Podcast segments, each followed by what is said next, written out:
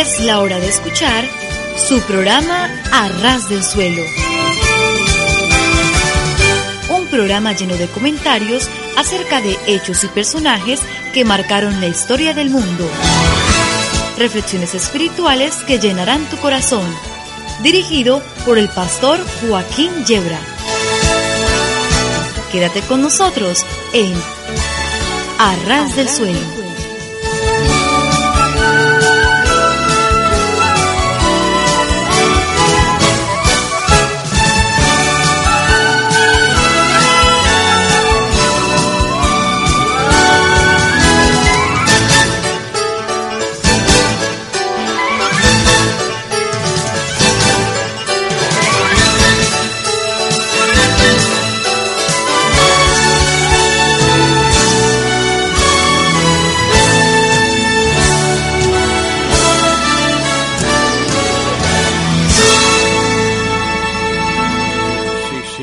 Sí, sí, estar a ras del suelo es de lo mejor que nos puede ocurrir porque si tropezamos y caemos nos hacemos muy poco daño.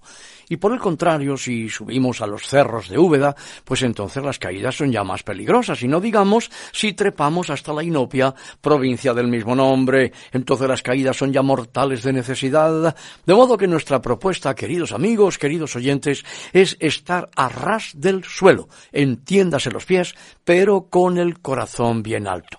Les habla el pastor Joaquín Yebra. Hace posible este programa Germán en los controles, el pastor Antonio Aguilar y nuestra querida hermana María José Vela. Vela, Vela con V. Bien, bueno, pues dispuestos a pasar un buen tiempo. Tenemos eh, algo de buena música, tenemos también un encuentro con la historia, un encuentro con la poesía y un tema para debatirlo, para tratarlo y siempre naturalmente esperando que sea de vuestro grado y que sirva para, para aprender algunas cosas, pasar un buen tiempo. Y nosotros no ocultamos el leitmotiv de nuestro programa, naturalmente eh, despertar o intentar despertar interés por la santa palabra de Dios, por la Sagrada Escritura, porque sabemos que hay un Dios que busca los corazones y cuando estamos dispuestos a que se produzca ese encuentro, Él se encarga de hacer el milagro. Y por eso es que estamos aquí a ras del suelo, entiéndase los pies, pero con el corazón bien alto.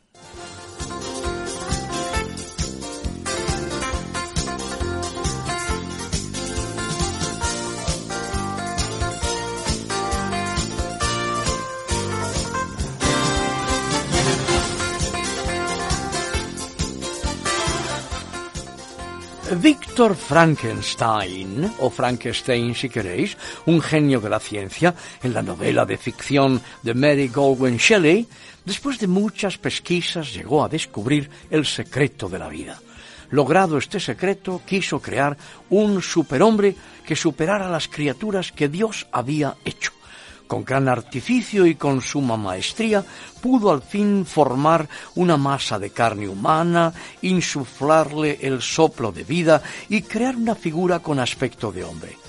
Pero más que un hombre lo que salió de sus manos fue un monstruo de ocho pies de altura, de aspecto tan feo y repugnante que los demás hombres huían de su presencia y las mujeres se desmayaban al verle. El monstruo que estaba dotado de todos los instintos y emociones humanas, menos de la capacidad de amar, sentía un deseo irrefrenable de maldad. Habituado al estilo de vida de los hombres, llegó un momento cuando empezó a suspirar por compañerismo, cuando sintió deseos de amar y de sentirse amado. No podía amar a las demás criaturas porque no sabía cómo hacerlo. Si éstas podían tampoco amarle, no lo sabía se encontró un día con su creador y le hizo una horrible demanda. Le exigió, bajo amenaza de muerte, que le hiciese una criatura a su propia imagen, en la cual él pudiera satisfacer sus ansias de compañerismo y de amor. Este se decide y emprende la nueva creación, pero al reflexionar y darse cuenta del peligro que habría en el mundo cuando esta pareja empezara a procrear generaciones de monstruos, destruye su obra. El monstruo, en venganza, trituró entre sus brazos a su propio creador. Teresa de Jesús decía que tenía pena del diablo porque no podía amar. Eh, son dignos de lástima aquellos que, como el monstruo de Frankenstein, no saben ni pueden amar. Pero nosotros tenemos una recomendación. Solo hay que acercarse a Jesucristo. Él ha dicho, venid a mí todos los que estáis trabajados y cargados, yo os haré descansar. Venid a mí, que el que viene a mí, yo no le echo fuera. Y estando al ladito de Jesús, yo puedo aseguraros que la única asignatura es amar, que Él se encarga de enseñárnoslo amándonos.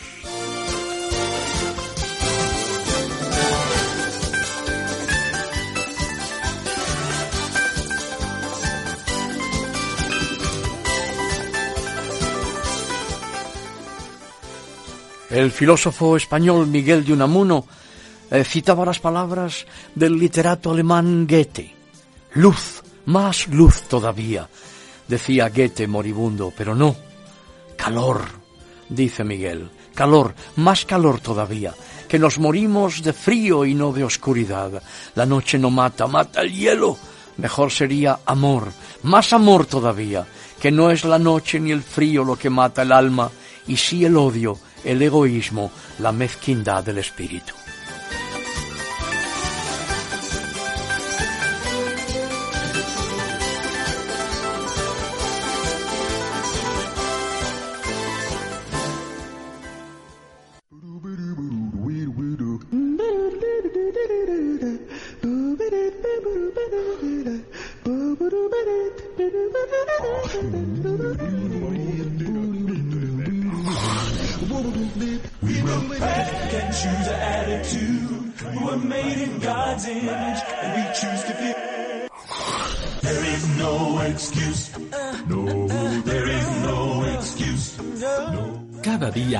Voces se unen a nuestra sintonía.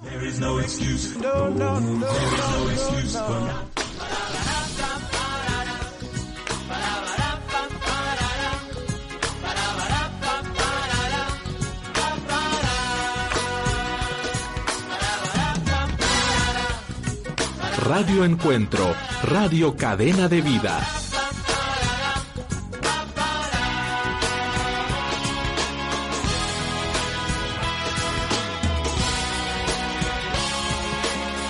Cerca de ti.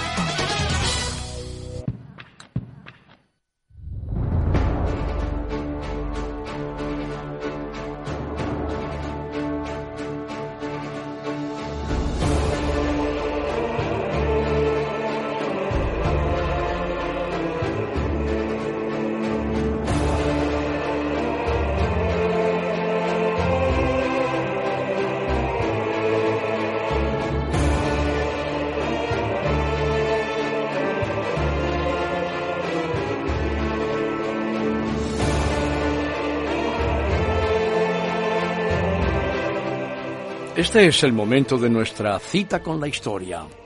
Estamos recordando a los antiguos abolicionistas, aquellos hombres y mujeres que lucharon contra la lacra vergonzosa de la esclavitud.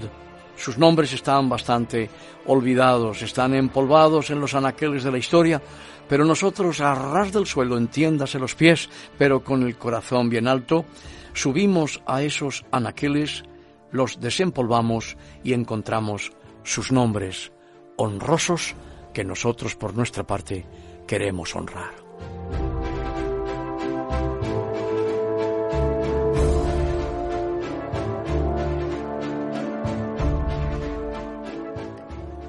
Nuestro hombre hoy es José María Orense.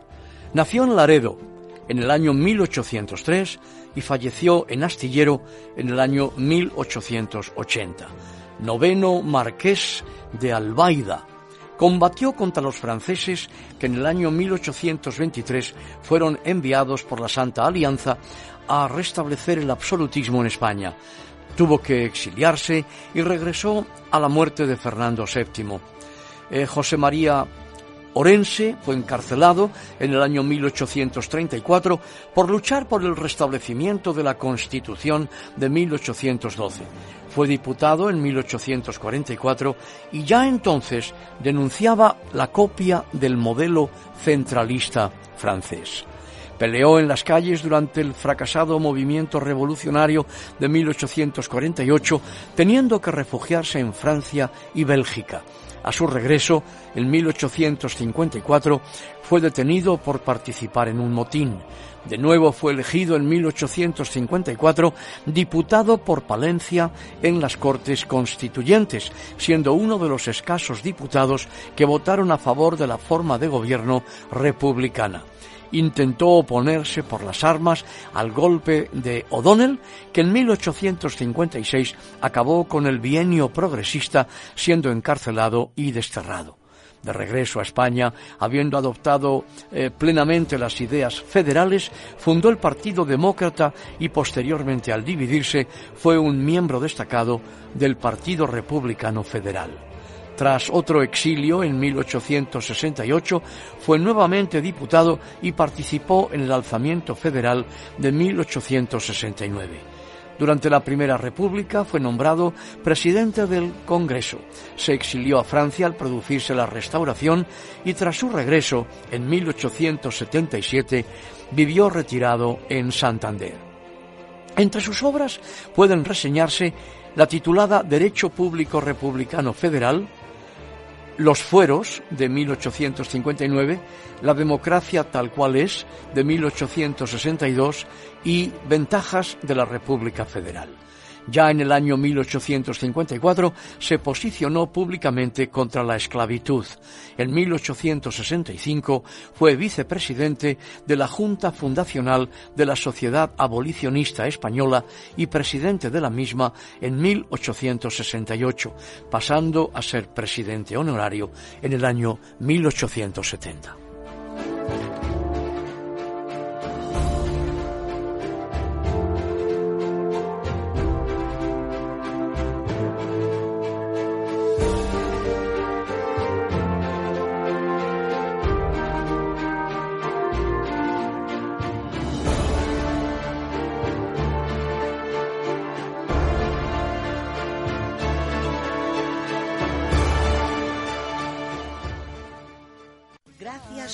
Por elegirnos.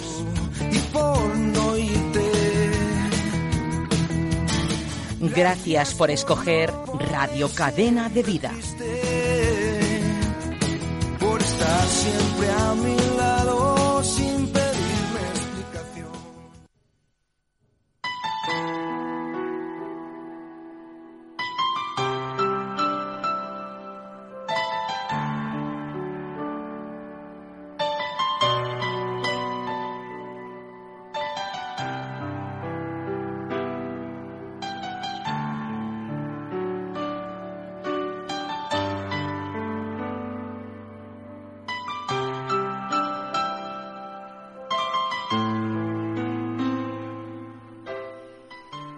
Nuestro encuentro con la poesía.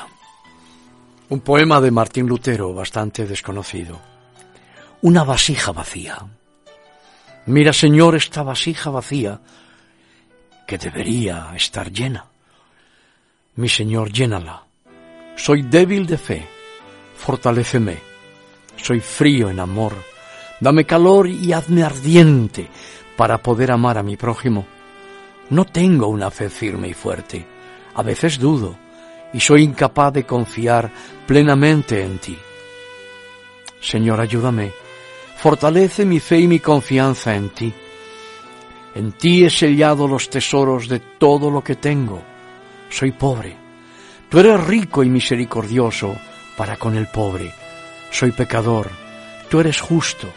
En mí hay pecado en abundancia. En ti se encuentra la plenitud de la justicia. Permaneceré pues contigo, de quien puedo recibir, pero a quien no puedo dar.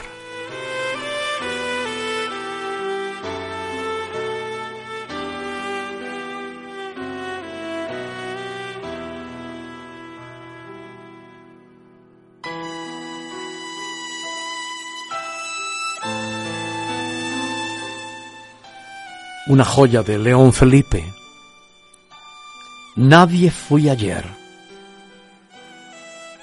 ni va hoy, ni irá mañana hacia Dios, por este mismo camino que yo soy, que yo voy, Para cada hombre guarda un rayo nuevo de luz del sol y un camino virgen, Dios.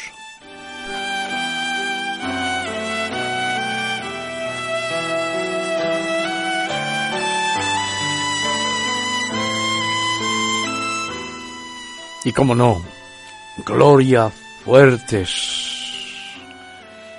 hazme payaso. Anda, pasa, pasa, anda. No tengo más remedio que admitirte. Tú eres el que viene cuando todos se van, el que se queda cuando todos se marchan, el que cuando todo se apaga, se enciende, el que nunca falta. Mírame aquí, sentado en una silla, todos se van, apenas se entretienen. Haz que me acostumbre a las cosas de abajo. Dame la salvadora indiferencia. Haz un milagro más. Dame la risa. Hazme payaso, Dios. Hazme payaso.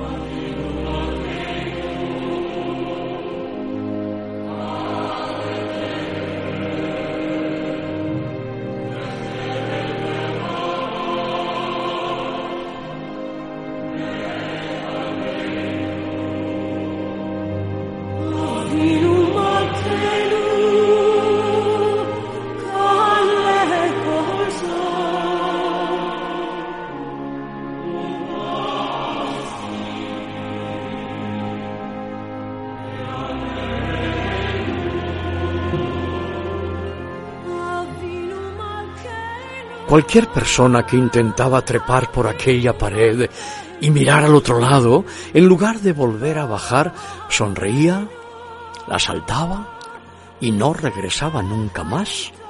La gente del lugar aumentó su curiosidad por saber qué misterio habría al otro lado de la pared, así que tramaron el siguiente plan. Cuando veamos a alguien que suba, pensaron, le ataremos los pies con una cuerda y no escapará. Y así lo hicieron. El primer paseante que se atrevió a subir la misteriosa pared fue atado rápidamente para que no la traspasara. Cuando miró hacia el otro lado, vio algo que le gustó y sonrió. Los que estaban esperando abajo impacientemente, curiosos por saber lo que les tenía que contar, tiraron de él hacia abajo pero para su sorpresa, era un hombre mudo.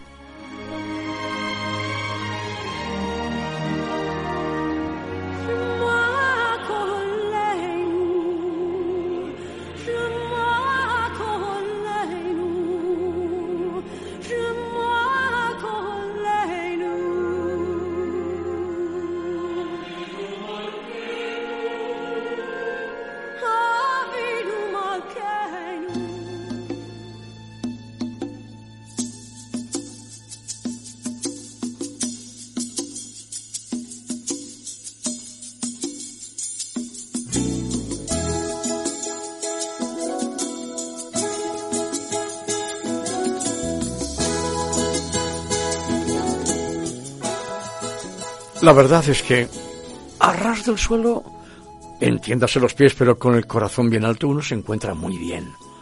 Y en esta ocasión parece que em, es Antonio, el pastor Antonio Aguilar, el que eh, trae un tema, suscita un tema que es, eh, desde mi punto de vista, es interesante, muy interesante. Y seguro que sus preguntas pues van a incidir profundamente para que podamos hablar de ello y despertar interés en ello, porque no vamos a agotar el tema, por supuesto. Claro, yo en primer lugar he de confesar que este es un tema eh, que a mí me sorprende, porque yo no, no sé vosotros, pero cuando yo he, ido al texto bíblico y he leído la historia, he de confesar públicamente que no la he entendido. Y digo que no la he entendido porque en mi imaginación, eso de que en lenguaje coloquial unos albañiles se pongan a construir una torre, eh, con el fin de llegar al cielo, yo te confieso que desde la escuela dominical yo no entendía esto. Ahora empiezo a entender algunas cosas. Entonces, claro, la primera pregunta que se suscita, la palabra Babel, ¿cuál es el origen de esa palabra? Y en tu opinión, Joaquín, ¿esto es un mito? ¿Es real? Eh, ¿Qué crees tú? Bueno, eh, yo creo que para empezar, el mito es una palabra que eh, el hombre de la calle normalmente no entiende bien y piensa que un mito es una mentira. Nosotros, desde la perspectiva del estudio del texto y de la hermenéutica, y de la exégesis, entendemos que el mito es sencillamente un género literario, no es nada más que un envoltorio. Un profesor mío me decía que un mito es como las hojas verdes de la lechuga que están manchadas de tierra o de barro y que quitamos esas hojas verdes y en el centro de la lechuga encontramos un cogollo ya no tan verdoso y con una tonalidad ya amarillenta que es suculento, sabrosísimo y no digamos si lo enriquecemos con un poquito de bonito del norte o con unas buenas anchoas entonces ya es inmejorable. Y la verdad es que muchos textos de ese carácter mitológico lo que han servido ha sido para eh, proteger la enseñanza y que pueda llegar hasta nuestros días, porque de lo contrario no hubiera llegado. De modo que eh, eh, el relato de Babel creemos que es sumamente auténtico y que es muy realista. muy realista respecto a lo que aconteció con aquella generación de Babel, eh, pero es verdad que ha dejado más que perplejos a todos los exégetas de todos los tiempos, desde la antigüedad hasta nuestros días, eh, por lo que desde luego, eh, textos e intentos de comentar y de explicar esto abundan, no cabrían en este estudio. Eh, cuando vamos a los anales del historiador judeo-romano eh, Flavio Josefo, allí encontramos su referencia a que hubo un tiempo en que todos los hombres hablaban la misma lengua y entonces fue cuando se unieron para construir esta edificación que llegara al cielo, pero eso no pudo eh, continuar. Hay varias historias en los distintos anales históricos en los que se relata ese intento de los hombres por llegar al cielo y luego distintas formas en las que eh, se impide esto, tormentas de viento, terremotos, invasiones, hay para todos los gustos. Eh, la Torre de Babel es un figurat, un figurat. Flavio Josefo atribuye eh, esta torre eh, dice que es una, la figurat de, de, Babel es la figurat de Nimrod. Y esta tradición pues ha quedado perpetuada por las gentes en la propia eh, población más próxima a donde aparentemente estuvo esta edificación. Birs Nimrud, Nimrud es el nombre que se mantiene hasta el día, hasta el día de hoy. ahora, lo que aconteció eh, para los exégetas de la antigüedad eh, es muy interesante cuando vamos a fuentes eh, hebreas antiguas. por ejemplo, Abrabanel, uno de los de las fuentes judías, él insiste mucho en que no debemos pensar que Dios esté en contra del desarrollo tecnológico de los hombres, sino que eh, este, este desarrollo debe ser un medio para un fin y no un fin en sí mismo, por lo que este sabio, pues eh, este sabio hebreo eh, insiste mucho en esto y nos dice que ninguna generación en la historia está exenta de la tentación de Babel y de la confusión de la confusión reinante. Pero, mm, ¿qué era lo que, mm, lo que, lo que pretendían eh, ellos al crear esta, esta edificación, Joaquín? Eh, aparentemente em, podemos pensar que lo que pretenden es llegar al cielo. Em, eso es lo que dice el texto en un sentido absolutamente literal. Eh, tendríamos que preguntarnos por el concepto de cielo que ellos tenían, pero todo parece em, que pretenden escapar de un posible futuro juicio de Dios semejante al que había acontecido en muy poco tiempo antes, en los días de Noé, con aquel diluvio, que tratan de escapar de la potestad divina, de los designios de Dios. Em, claro, elevarse al cielo, subirse al cielo, em, eh, tiene un eco de la primera mentira de Satanás, Dios le reprenda, que fue precisamente eso, decirle al hombre que si entraba en desobediencia con Dios, sería como Dios. ¿eh? Sería como Dios, es decir, sería inmortal y podría escapar, por lo tanto, de los designios divinos. Y ese afán por la inmortalidad en respuesta a la eh, sugerencia eh, del engaño satánico parece que está presente en este anhelo de los hombres por subir al cielo. Subir al cielo es sencillamente hacerse dioses, eh, hacerse muy poderosos y poder escapar de los designios divinos. En una de las fuentes que yo he consultado, corrígeme si me equivoco, pero dice que la palabra mm, Babel es de origen hebreo y significa confusión. Ahora, eh, en esta confusión, ¿qué significado tiene Babel y qué representaría en nuestros días? Eh, como, como significado que pudiéramos eh, aplicar desde ese relato hasta nuestros días, ¿podríamos aplicar o tendría una aplicación práctica en nuestros días? Yo creo que sí, claro, en la medida en la que el hombre se hace Dios, en la medida en que el hombre quiere elevarse, que es lo que se esconde detrás de la expresión subir hasta el cielo, en esa misma medida Em, el hombre se distancia de Dios, se separa de Dios y por lo tanto entra en el ámbito de la confusión. Claro que hay una relación entre esta historia, eh, este relato de la Biblia y la situación del hombre en nuestros días. Si hay algo que distingue, que caracteriza la situación de, de, los hombres en nuestros días es precisamente la confusión. Una confusión que eh, tiene su primer estrato en la desobediencia a Dios, en querer distanciarse de Dios, en el endiosamiento del hombre, y luego nos encontramos también con el relativismo. Al ser todo relativo, al no haber absolutos, rechazar a Dios es rechazar absolutos, Dios es el absoluto, el hombre no tiene por menos que entrar en la confusión.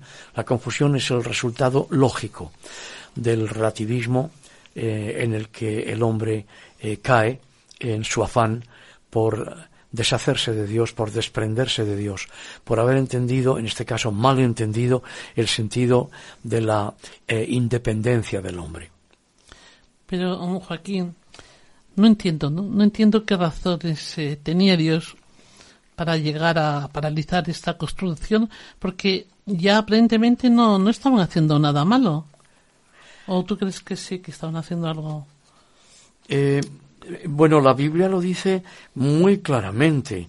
Em, la generación anterior tuvo que ser exterminada por Dios mediante el, el, el, el em, Mabul, el diluvio, de los días de Noé y aquella generación de Mabel, Mabel, Babel, Mamul, hay muchas coincidencias en las consonantes y esto es muy importante en la lengua eh, de la Biblia, en la lengua hebrea, eh, y eh, aquella generación de Babel no decide Dios hacerla desaparecer, sino tienen que sufrir el bilbul, que es el origen hebreo de la palabra confusión, y con ese juego de palabras, curioso, es muy frecuente en el Antiguo Testamento, es lo que llamamos la paranomasia, pues eh, eh, se destaca la principal enseñanza del relato de Babel.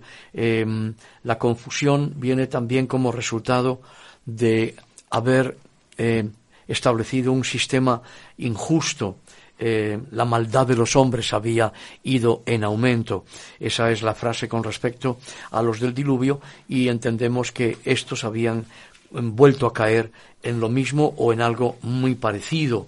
Eh, es por eso que esa, esa confusión eh, palabra que podríamos también traducir por un término que no es frecuente en el castellano, yo creo que no está recogido en el diccionario de la lengua española, pero es la desinteligencia, que se aproxima mucho más, aunque sea un neologismo o aunque no sea una palabra recogida como palabra admitida por la academia, pero se acerca mucho más al sentido de la confusión, la desinteligencia.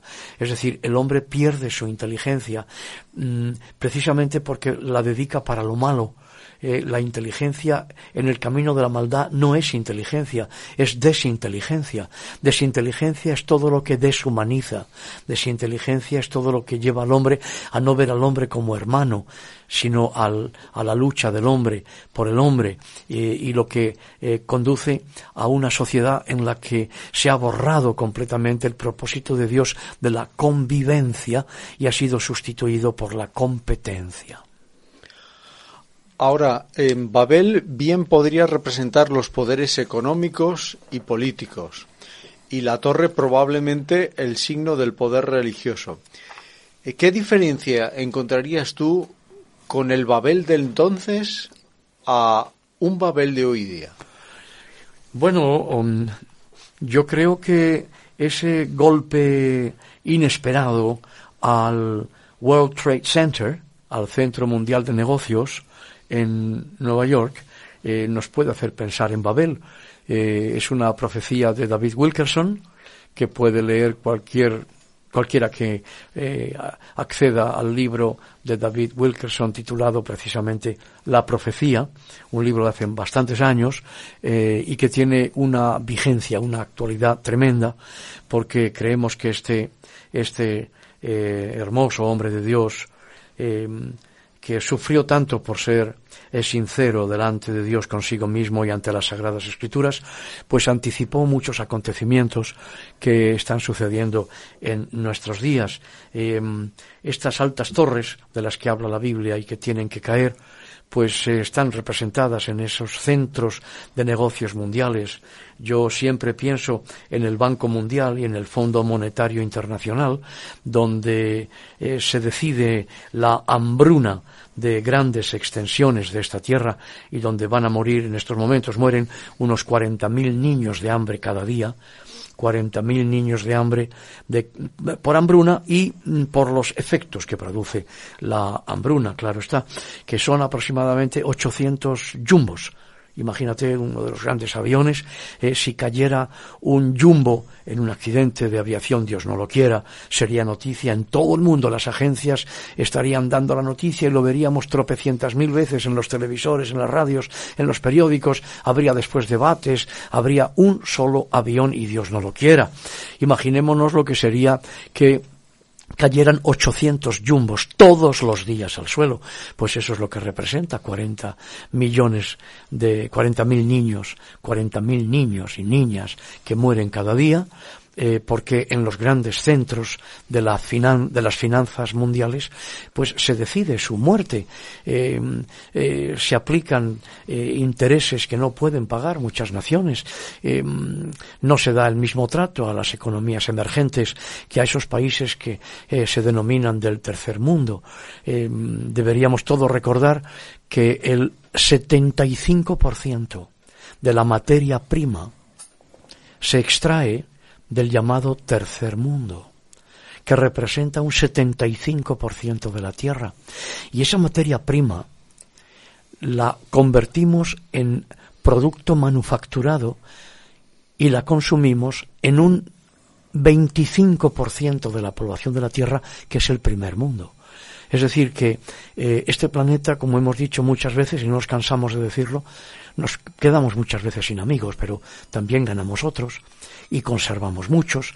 Es un planeta hermosísimo y azul visto desde lejos porque cuando nos acercamos solo vemos conflictos, solo vemos gastos extraordinarios para matar a los hombres, solamente vemos hambrunas y solo solamente vemos terribles injusticias. Como cristianos eh, eh, que creemos en eh, la veracidad de la palabra de Dios al decirnos que Jesucristo vendrá al final de los tiempos y vendrá con poder y gran gloria para establecer su reino, la Escritura nos dice que vendrá con vara de hierro, porque si no viene con vara de hierro aquí nunca habría justicia. Y en el momento en que entraran los, los injustos y los especuladores, el reino venidero dejaría de ser el reino venidero donde habita la justicia y sería sencillamente volver a empezar la historia. Joaquín, si, si Babel representa que el hombre mm, está centrado en sí mismo y, a la vez ignorando a Dios, ¿es posible cambiar esto? En, orden global, no, evidentemente no. La Escritura dice que mientras el Señor no venga, no habrá una paz, eh, una paz conforme a Dios en la tierra. Él es el príncipe de paz. La primacía de la paz está en sí y en su potestad. Pero es verdad también que el Señor ha dicho que el reino de los cielos está entre nosotros. Está entre nosotros de forma latente, de una manera latente, late, como los latidos de nuestro corazón, y se hará patente con la segunda venida de Cristo. Eh, creo que nosotros, entre quienes está el reino de Dios, que es justicia, paz y gozo en el Espíritu Santo, creemos que sí que puede ser, naturalmente que puede ser. Eh, los cristianos estamos llamados a vivir lo que podríamos calificar de anticipo del reino de Dios, ¿eh? de ese reino de Dios que Jesús nos ha enseñado a orar pidiendo que venga, venga tu reino. Por cierto, venga tu reino, ¿eh? no venga a nosotros. El a nosotros es algo que ha añadido, han añadido en las liturgias de algunas iglesias. El texto original dice, venga a nosotros, no, venga tu reino porque el reino no viene para nosotros, ni viene para ellos, ni para estos o para los demás allá. El reino viene para llenarlo todo. ¿Eh? La pregunta que hemos de hacernos es cómo podemos acceder a ese reino que viene, a ese reino venidero. Eh, pues evidentemente es empezando a vivir la realidad del reino de Dios en nuestras vidas, empezando a vivir la realidad del reino de Dios en nuestros corazones. La puerta a ese reino de Dios es Jesucristo, Él lo ha dicho, yo soy la puerta. La puerta, el acceso al reino de Dios está en Jesucristo como Señor de nuestras vidas. En tu libro afirmas que Dios no está en contra del desarrollo y sin embargo cuando vamos a la escritura una de, por mencionar una, una de las ciudades que Dios arrasó a fuego fue Sodoma. Ahora, eh, yo estaba pensando en este concepto, eh, en la especulación que ha habido, por ejemplo, en este país con el desarrollo urbanístico. Pisos a 60 millones, a 80 millones, pisos de como mucho 90 metros cuadrados, en que las parejas que querían eh, comprar una vivienda tenían que hipotecar prácticamente su vida. Esto es un desarrollo desmedido, eh, bajo mi punto de vista. Es un desarrollo eh, que hipoteca a las familias de por vida y que ahora estamos pagando las consecuencias de ese desarrollo desastroso. Yo, en mi opinión, tengo la impresión de que Dios mismo se escandaliza del negocio que han hecho algunos, un negocio suculento, eh, hipotecas, entidades bancarias, eh, con el único fin de enriquecerse a costa de las pobres familias que han hipotecado su vida pidiendo un crédito y que en muchos casos en la actualidad ese, esa hipoteca que han pedido eh, ha destrozado sus vidas por cuando no podían hacer frente a ello. ¿Qué piensas tú con respecto a esto? No solamente las familias, sino también el pequeño empresario. El pequeño empresario que es el motor de la, de la seguridad social española y es el motor eh, más importante en muchos, eh, muchos, en muchos campos de, de, la economía. Pensamos generalmente en las grandes empresas, las multinacionales, etcétera, pero es importante considerar la importancia y trascendencia que tiene la pequeña y mediana empresa, que suele ser familiar también. Por lo tanto, si entra dentro del ámbito de, de, las familias.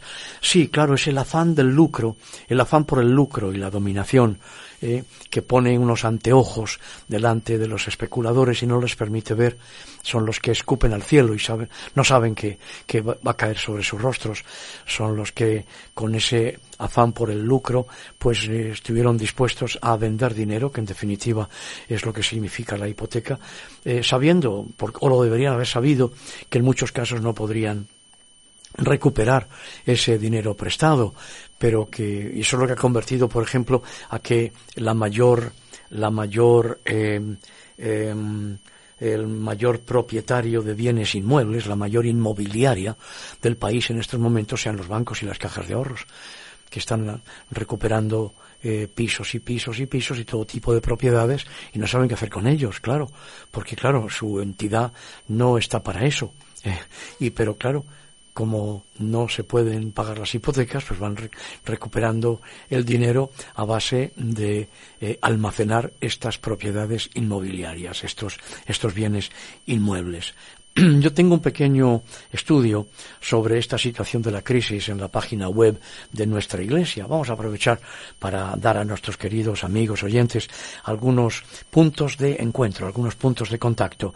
info arroba arrasdelsuelo.com info arroba arrasdelsuelo.com eh, www.arrasdelsuelo.com y también eh, www.ebenecer-medio-es.org www.ebenecer medio es.org. En esta última página web, en la sección de publicaciones, hay bastantes libros, y hay bastantes eh, conferencias. Creo que en la portada aparece eh, esta charla que di sobre la situación económica actual a la luz de las Sagradas Escrituras y en publicaciones está precisamente, sí, este, este libro que se titula El desafío de Babel. Ahí se puede encontrar y se puede hacer la descarga gratis y todos tan amigos. Eh, naturalmente, el afán por el lucro y la dominación está siempre detrás de toda la problemática del hombre. Eh, yo lo he dicho muchas veces y lo repito porque no he encontrado nunca una, una, una figura eh, más gráfica, más elocuente y más fácil de comprender. Dios puso una mesa y puso un plato para cada uno de nosotros. Cuando alguien llega a la mesa y no encuentra plato, es porque otro corrió más y se llevó su plato, o a veces más de uno. Eh, y, esta es una realidad que encontramos en las Sagradas Escrituras eh, muy claramente. Con respecto a Sodoma y Gomorra, eh, la eclesiastización eh, de las Sagradas Escrituras y la manipulación clerical de las Sagradas Escrituras se ha encargado muy mucho de que al pensar en Sodoma y Gomorra que tú citabas, pensáramos solamente en pecados sexuales, ¿verdad? Es más, pues cuando, cuando dos varones practican relaciones sexuales íntimas, una de las formas de definirlos, no es la más frecuente, es llamarlos sodomitas, y esa práctica la sodomía. Eh, sin embargo, la palabra de Dios nos muestra que ese no fue el gran pecado de Sodoma y de Gomorra, ni muchísimo menos. Naturalmente que se dio, y hay texto en la Biblia para indicarlo y para mostrarlo. Pero como en casi todas las culturas, en casi todos los imperios, eso siempre ocurre al final de su etapa de último desarrollo lo que algunos han llamado, pensando en nuestra eh, civilización, eh, la etapa especulativa en la que eh, no se crea riqueza, sino que se especula. Se especula y así aumentan enormemente capitales en muy poquito tiempo. Hay muchísimos que se enriquecen sobremanera, pero realmente no han creado ninguna riqueza En el pasado ha habido siempre hombres empresarios, mujeres empresarios, familias que sí han alcanzado riqueza, sin duda, pero han creado riqueza también. Han creado riqueza en regiones, en comarcas, en países. ¿eh? Eh, eh, es muy interesante leer El origen de la riqueza de las naciones, yo lo recomiendo, de Adam Smith, el famoso economista del siglo XIX, 18 al 19. Em, es un libro interesantísimo, es de los que también se citan muchas veces en conferencias, se citan muchas veces al hablar, pero yo he conocido muy pocos que lo hayan leído, por ese vicio de hablar sin haber leído, opinar sin conocer. Es un vicio muy extendido, con unas cuantas frases estereotipadas, uno puede dar la impresión de que es una persona muy culta, y luego resulta que desde que leyó el TVO, cuando tenía 12 años no ha vuelto a leer nada más. O algún recorte de prensa que le han pasado en el gabinete. Bueno, no quiero entrar mucho por ahí, pero em, ahí se explica muy bien. Hoy estamos en una etapa de especulación, no de creación de riqueza, de riqueza, que son cosas muy distintas. Pero cuando vamos a la Biblia, en el libro del profeta Ezequiel, en el capítulo 16, y a partir del versículo 49, eh, el Señor, Dios, habla a través del profeta Ezequiel y explica cuáles fueron los pecados de Sodoma y de Gomorra. Y es muy interesante. Estamos en Ezequiel capítulo 16, versículos 49 y siguientes. Y dice, He aquí que esta fue la maldad de Sodoma, tu hermana. Soberbia, saciedad de pan y abundancia de ociosidad tuvieron ella y sus hijas, y no fortaleció la mano del afligido y del menesteroso, y se llenaron de soberbia, e hicieron abominación delante de mí, y cuando lo vi, las quité.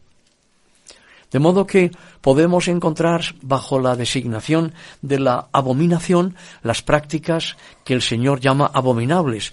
Eh, sí, Ahí está presente naturalmente las desviaciones sexuales, pero está también el espiritismo, está también consultar a los muertos, está también la práctica de la adivinación y el agüero. Todas esas cosas son abominables a los ojos de Dios y hoy tenemos todas esas consultas en las páginas de anuncios por palabras de periódicos que pertenecen a instituciones confesionalmente cristianas.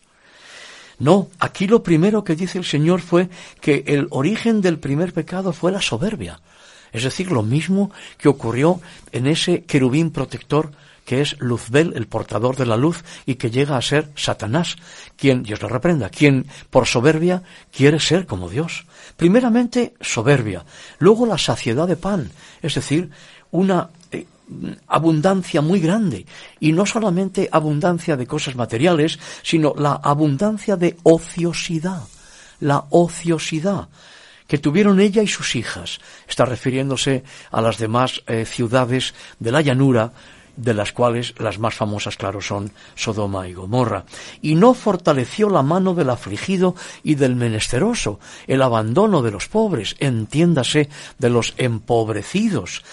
Y de nuevo aparece la palabra soberbia por segunda vez. Se llenaron de soberbia, hicieron abominación delante de mí. Ese es el copete. Y cuando lo vi, las quité. De modo que la palabra de Dios, que no admite manipulación, nos dice muy claramente eh, cuál fue el origen de esas ciudades, eh, que sin duda, sin duda, es, son elementos comunes en la generación anterior al diluvio de los días de Noé y que vemos también de nuevo incipiente en estos que quieren elevarse al cielo. Eh, Joaquín, ¿qué es lo que le molestó a Dios de esta suntuosa edificación? Bueno, no es la edificación en sí, no es la edificación en sí, sino lo que estaba en el corazón de aquellos hombres que querían distanciarse de Dios, eh, ponerse a la altura de Dios, es lo que significa llegar hasta el cielo. Em, y eso naturalmente es lo que eh, eh, penetra dolorosamente en el corazón de Dios, porque solo Dios es Dios y nadie puede ser Dios excepto Él. Y la arrogancia y la soberbia de los hombres, que es una edificación que, eh, como el rato nos dice muy sabiamente en, en la clave lingüística en la que está redactado, Dios interrumpe esa edificación, no la destruye, la interrumpe evita que progrese. Pero del mismo modo que queda restos, quedan restos de esa edificación hasta donde lograron construir, pues eh, también eso ocurre en el corazón del hombre. Hay también en el corazón del hombre um, una parte de esa construcción, de ese orgullo, que no es destruido. Es parte de nuestra vieja naturaleza y es por eso que eh, necesitamos llenarnos del amor de Dios, saturarnos del Espíritu Santo y nutrirnos con su santa palabra.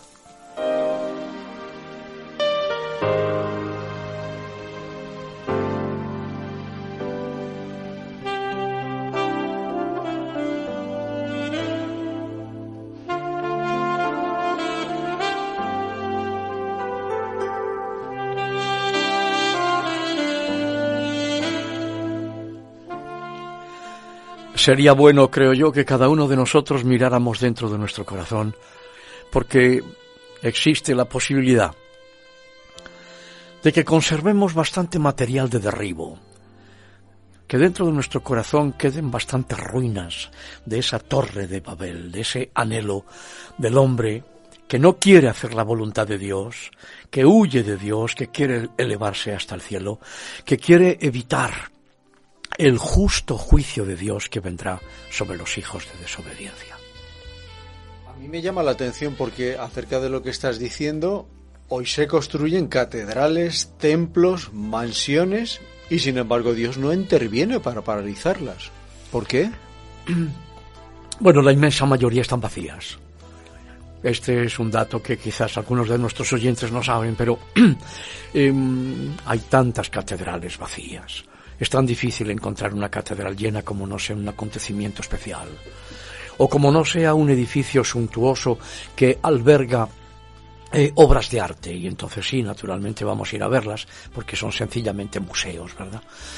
Estoy pensando, por ejemplo, en una nación de honda tradición cristiana, como puede ser Holanda, donde la mayoría de los grandes templos están siendo demolidos las obras de arte están salvándose, naturalmente, y trasladándose a museos, porque hay escasez de suelo y hay que construir casas, hay que construir pisos, ¿eh? bloques de apartamentos, y están destruyéndose, y a las pequeñas comunidades cristianas les están enviando pues a, a unos locales más pequeñitos, generalmente en las afueras, como están haciendo con nosotros en España, que de una manera muy sutil están eh, tratando de cerrar los locales de culto evangélicos en los centros de las ciudades y trasladándonos a la periferia, a los polígonos industriales, de día iglesias evangélicas y de noche prostitutas.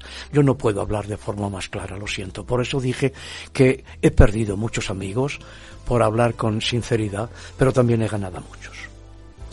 Si Babel marca el comienzo del reino de los hombres, eh, ya que los regímenes totalitarios eh, están dirigidos por hombres, ¿esa ausencia de Dios es posible volver a restituirla, Joaquín? La presencia de Dios. La presencia de Dios. La ausencia de Dios. Bueno, ¿cómo restituirla? Es decir, ¿cómo lograr que la ausencia se convierta en presencia? Dios es un enamorado de la presencia. Él quiere siempre estar presente. Crea esta tierra, pone al hombre en un huerto jardín y se pasea con los hombres cada atardecer, a la caída de la tarde, cuando el calor es sofocante, no. Para eso él da sombra y crea arbusto y árbol, pero a la caída de la tarde camina con el hombre, le encanta caminar, eso es presencia. No hay nada más que presencia de Dios en las páginas de las Sagradas Escrituras y en la historia de las relaciones del hombre con Dios.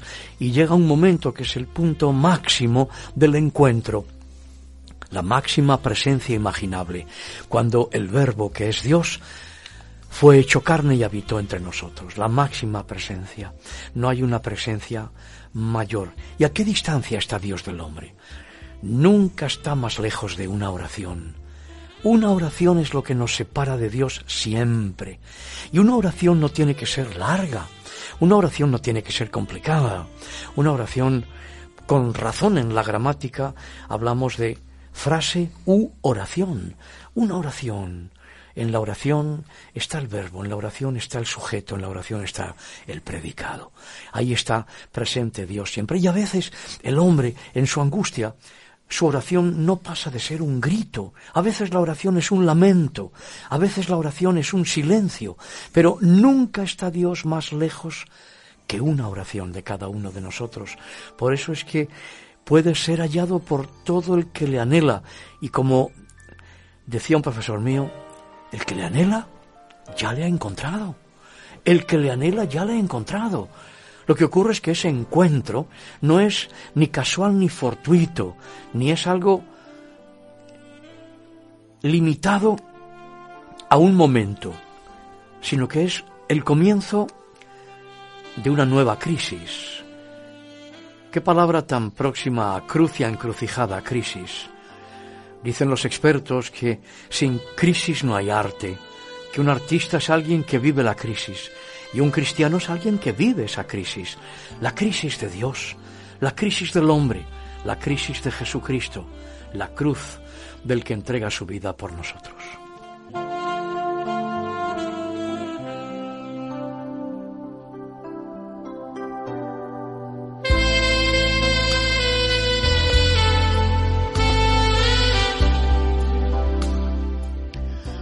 Ahora, de este relato lo que yo entiendo que subyace es eh, acerca de la ciudad de Babel, básicamente el deseo de divinización del propio hombre. Y esto, creo yo, me remonta al relato del huerto del Edén, donde mi adversario le dijo a Adán sabe Dios que seréis como dioses. ¿No es esta misma mentira la que había en Babel también? Yo creo que sí. Además lo has dicho muy bien a nuestro adversario, porque esas palabras no van dirigidas solamente a, a nuestros primeros padres, van dirigidas a nosotros también. El, el, afán por el lucro y el afán por la dominación, la, la idea absurda de que no vamos a morir. Por eso los más ricos se encuentran al final en el cementerio. bromas aparte. Esa es la, la realidad. Eh, y esa es, es la gran tentación del hombre y, no solamente en, remontándonos a, Babel, en todo momento de la historia, vemos cómo eh, la tentación del hombre es llegar a ser como Dios, la deificación, ¿no?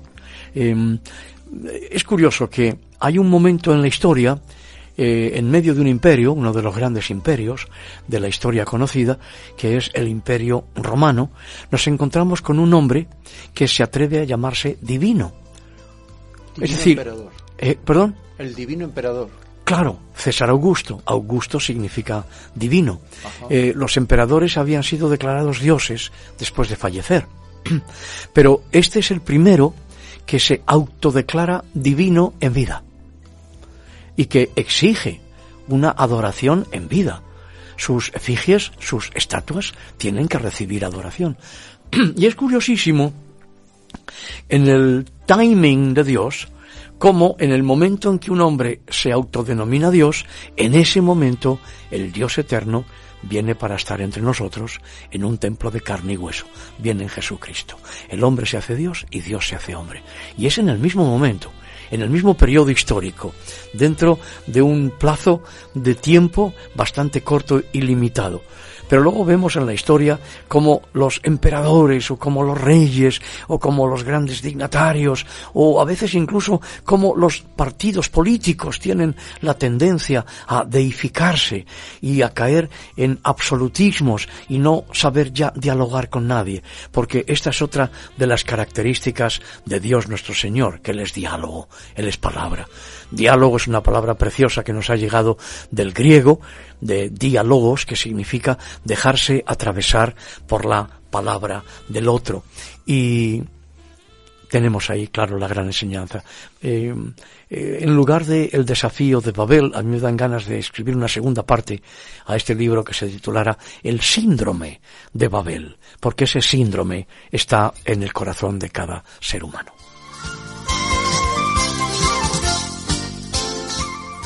Tenemos que terminar aquí. Nuestro anhelo es que busques a Dios, que está muy cerca. Solo una oración. Señor, te necesito. Señor, ven a mi vida. Señor, me entrego en tus brazos. O un grito o un lamento. Es lenguaje también. El Señor está cerca y te ama. Y nosotros tenemos que despedirnos ahora, nos volveremos a encontrar, será con el favor de Dios y será naturalmente a ras del suelo, entiéndase los pies, pero con el corazón bien alto. Hasta entonces, que el Señor os bendiga y os guarde. Adiós.